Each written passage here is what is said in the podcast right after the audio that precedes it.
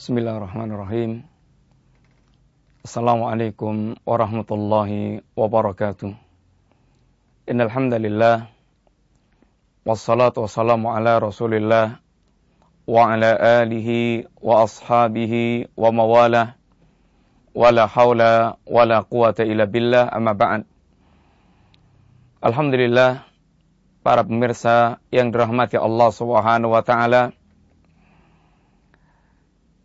Insyaallah kita akan melanjutkan kajian kita silsilah akidah akidah ahli sunnah wal jamaah akidah yang diwariskan Rasulullah sallallahu alaihi wasallam dan para sahabat Nabi radhiyallahu alaihim jami'an. Dalam pembicaraan kita yang lalu kita sedang berbicara tentang nawaqidul Islam. Beberapa pembatal yang berkaitan dengan Islam yang telah kita sebutkan secara global sebagaimana disampaikan oleh Syekh Muhammad At-Tamimi rahimahullah taala ini Islam al-asra. Pembatal Islam yang sepuluh atau sepuluh pembatal Islam. Dan kita telah menyampaikan pembatal yang pertama itu asyirku fi ibadatillah kesyirikan dalam hal beribadah kepada Allah Subhanahu wa taala. Yang kedua, man ja'ala bainahu wa bainallahi wasail. Yad'uhum wa yas'aluhum syafa'ah wa yatawakkalu alaihim. Ini barang siapa yang dia menjadikan antara dia dengan Allah Subhanahu wa taala perantara. Perantara dalam beribadah. Mengangkat perantara dalam perkara ibadah. Sehingga dia tidak tujukan ibadah langsung kepada Allah Subhanahu wa taala akan tapi dia belokkan atau dia tujukan kepada perantara tersebut, dia berdoa kepadanya, dia meminta syafaat kepadanya, dan dia bertawakal kepadanya. Yang tujuannya dalam rangka untuk mendekatkan diri kepada Allah Subhanahu wa taala sedekat-dekatnya. Sesungguhnya pembahasan yang pembatal yang kedua ini merupakan bagian daripada pembatal yang pertama yaitu asyirku fi ibadatillah karena sungguhnya meminta kepada perantara tersebut meminta syafaatnya kepada perantara tersebut dan bertawakal kepada perantara tersebut ini merupakan hak Allah Subhanahu wa taala yang tidak boleh diminta kecuali Allah tidak boleh diminta syafaat kecuali Allah dan tidak boleh ditawakali kecuali Allah Subhanahu wa taala.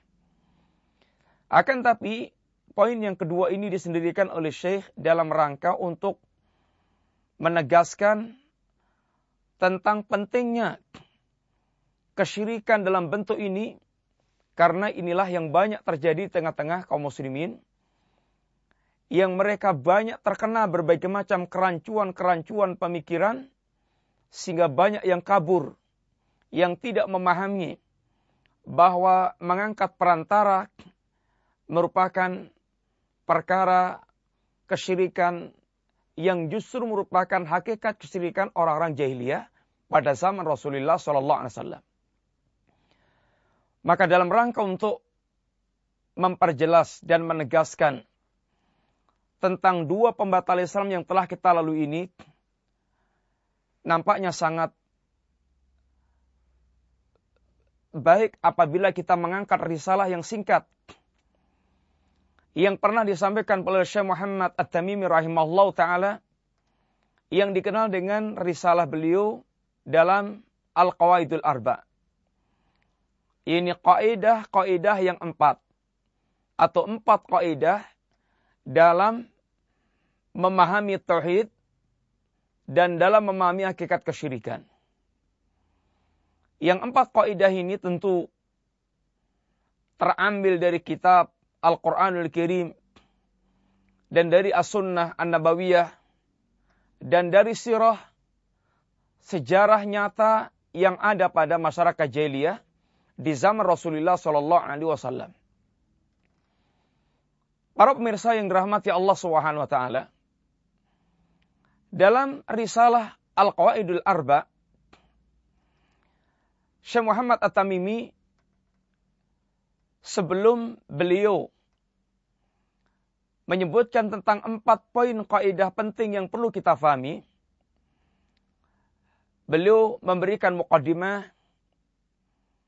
Yang pertama, mukaddimah dalam bentuk doa. Yang beliau sampaikan, yang, yang beliau peruntukkan kepada setiap kaum muslimin. Kepada kita semuanya. Kepada mad'u atau kepada membaca risalah beliau.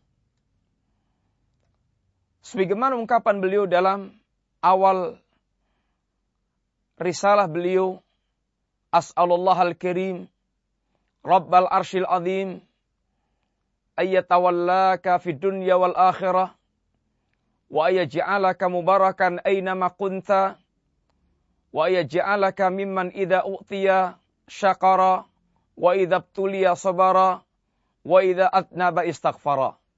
Fa inna haula'i thalath unwanu sa'adah. Beliau membuka risalah beliau dengan setelah mengucapkan bismillahirrahmanirrahim kata Syekh rahimahullah taala aku meminta kepada Allah Subhanahu wa taala yang Maha Mulia Rabbnya aras yang sangat agung ini adalah bentuk tawasul beliau sebelum berdoa bertawasul dengan sifat Allah Subhanahu wa taala dan bertawasul dengan keagungan Allah Subhanahu wa taala. Agar sekiranya Allah Subhanahu wa taala selalu melindungi Anda sehingga Anda dalam perwalian Allah. Dan alangkah sangat agungnya doa beliau agar setiap kita menjadi wali-wali Allah yang istiqamah di atas agama Allah yang selalu memiliki semangat untuk bertakarub para Allah Subhanahu wa taala dan dengan itu Allah akan selalu membimbing kita di atas jalan yang lurus dan agar sekiranya Allah menjadikan Anda termasuk orang yang selalu barakah dalam kehidupannya. Di mana saja Anda berada. Barakah hartanya, barakah umurnya, barakah ilmunya, sehingga menghasilkan kebaikan-kebaikan yang sangat banyak dan itulah makna barakah. Dan demikian pula, mudah-mudahan Anda termasuk orang yang betul-betul merengkuh faktor-faktor kebahagiaan kehidupan sebagai seorang hamba. Dengan selalu mensyukuri nikmat yang Allah Subhanahu wa taala berikan, selalu bisa mensabari apabila mendapatkan ujian dan cobaan dari Allah Subhanahu wa taala dan agar kiranya bisa selalu itu uh, dia beristighfar terhadap dosa yang dia lakukan. Apabila seorang dia selalu bisa mensyukuri nikmat, bisa mensabari musibah yang menimpa, dan selalu dia rujuk kembali kepada Allah dengan taubat dan istighfarnya ketika terpeleset dalam dosa dan maksiat, maka sungguh ini merupakan faktor yang menjadikan seorang hamba betul-betul mengenyam kebahagiaan dunia sebelum akhiratnya. Dan kebaikan akhirat setelah dia mendapatkan kebaikan dunianya. Kemudian beliau kembali doakan kita.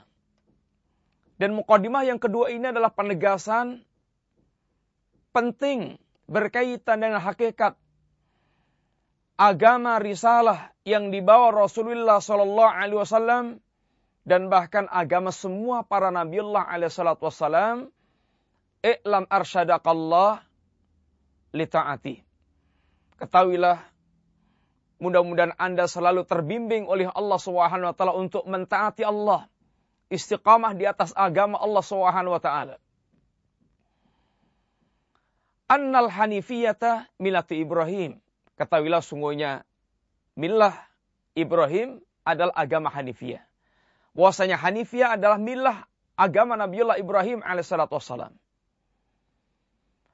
Beliau ingatkan tentang milah Ibrahim alaihissalam karena di antaranya bangsa Arab yang musyrikin mereka adalah orang-orang yang menisbatkan kepada ajaran Nabiullah Ibrahim alaihissalam. Sedangkan mereka musyrik. Dan mereka dan mereka menisbatkan kepada Nabiullah Ibrahim alaihissalam. Demikian juga bagaimana Yahudi dan Nasrani dia mengeklaim pula tentang Nabiullah Ibrahim. Karena Ibrahim memang memiliki posisi yang strategis karena berkaitan dengan keturunan Nabiullah Ibrahim, Ishak yang merupakan kakek moyangnya Bani Israel. Demikian pula yakni Nasrani yang merupakan bagian pula dari Bani Israel. Yang mereka mengeklaim tentang Nabiullah Ibrahim adalah beragama dengan agama mereka sehingga ditegaskan oleh Allah Subhanahu wa taala maka Ibrahimu Yahudian wala Nasranian Bukan tidaklah Nabiullah Ibrahim, bukanlah Nabiullah Ibrahim itu seorang Yahudi atau seorang Nasrani.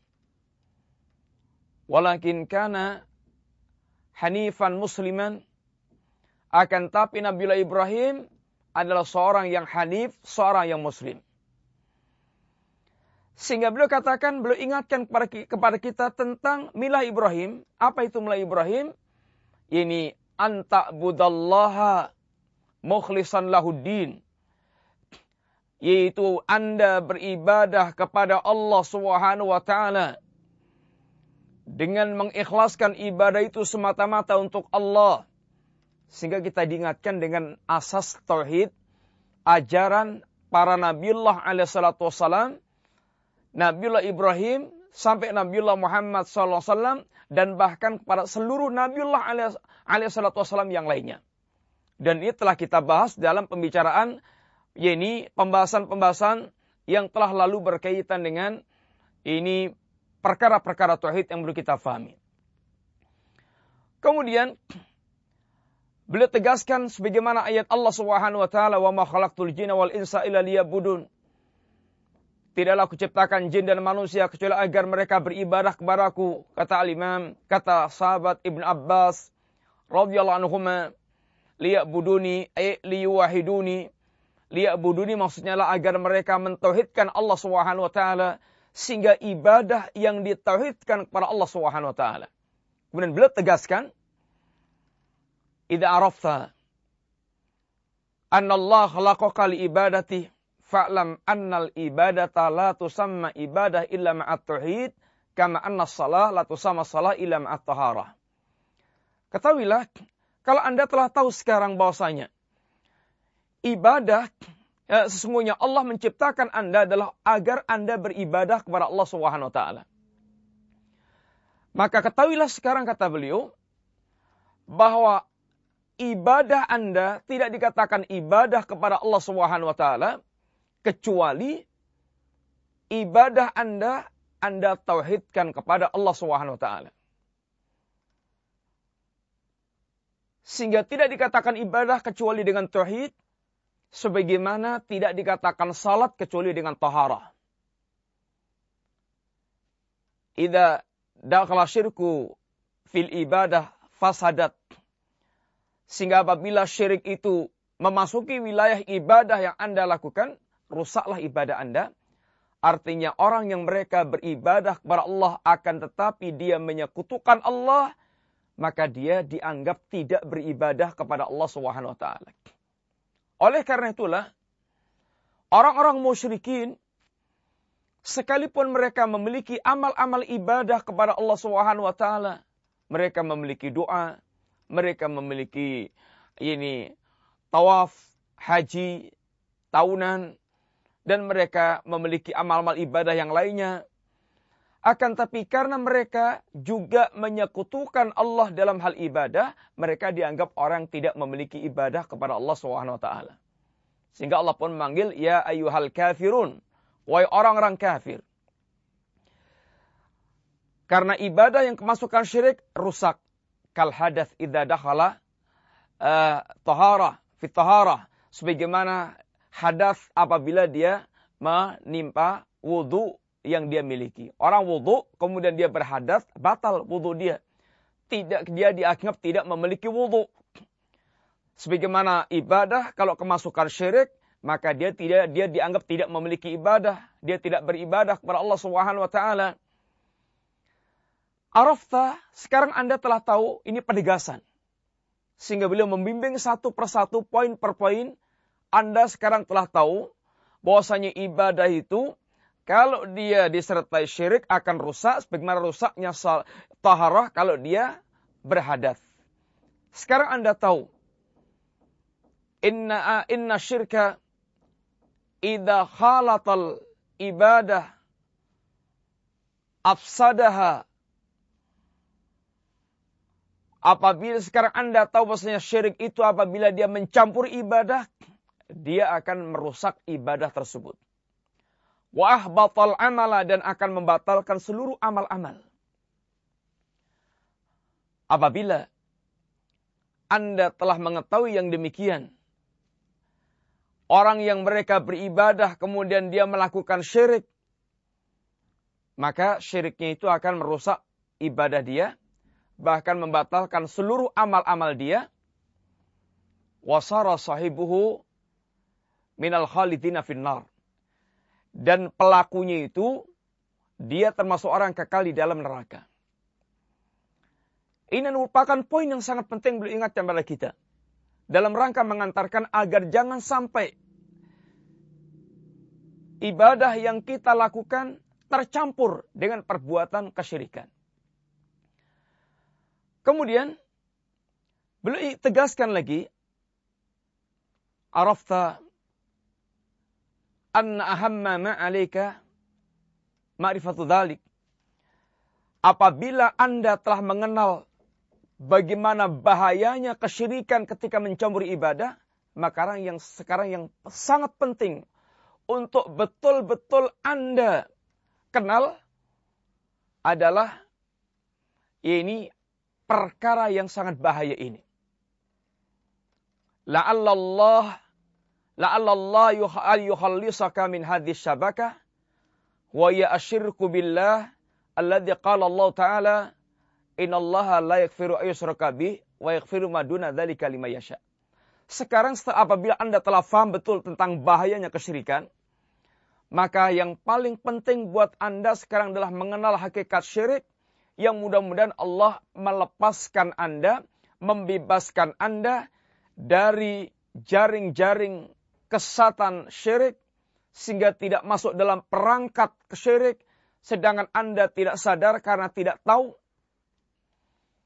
Wadalika yang demikian dengan cara apa?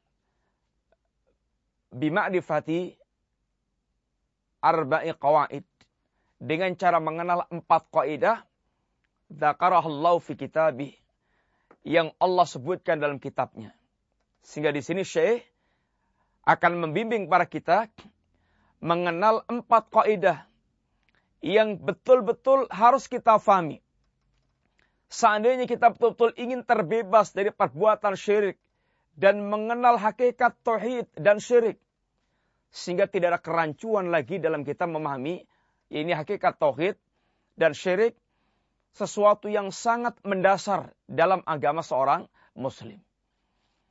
Para pemirsa yang dirahmati Allah Subhanahu wa taala. Apa empat kaidah yang dibawakan oleh Syekh secara singkat? Yang pertama, Syekh katakan, "An ta'lam annal kufara alladhina qatalahum Rasulullah sallallahu alaihi wasallam yuqirruna bi anallaha huwal khaliqul mudabbir.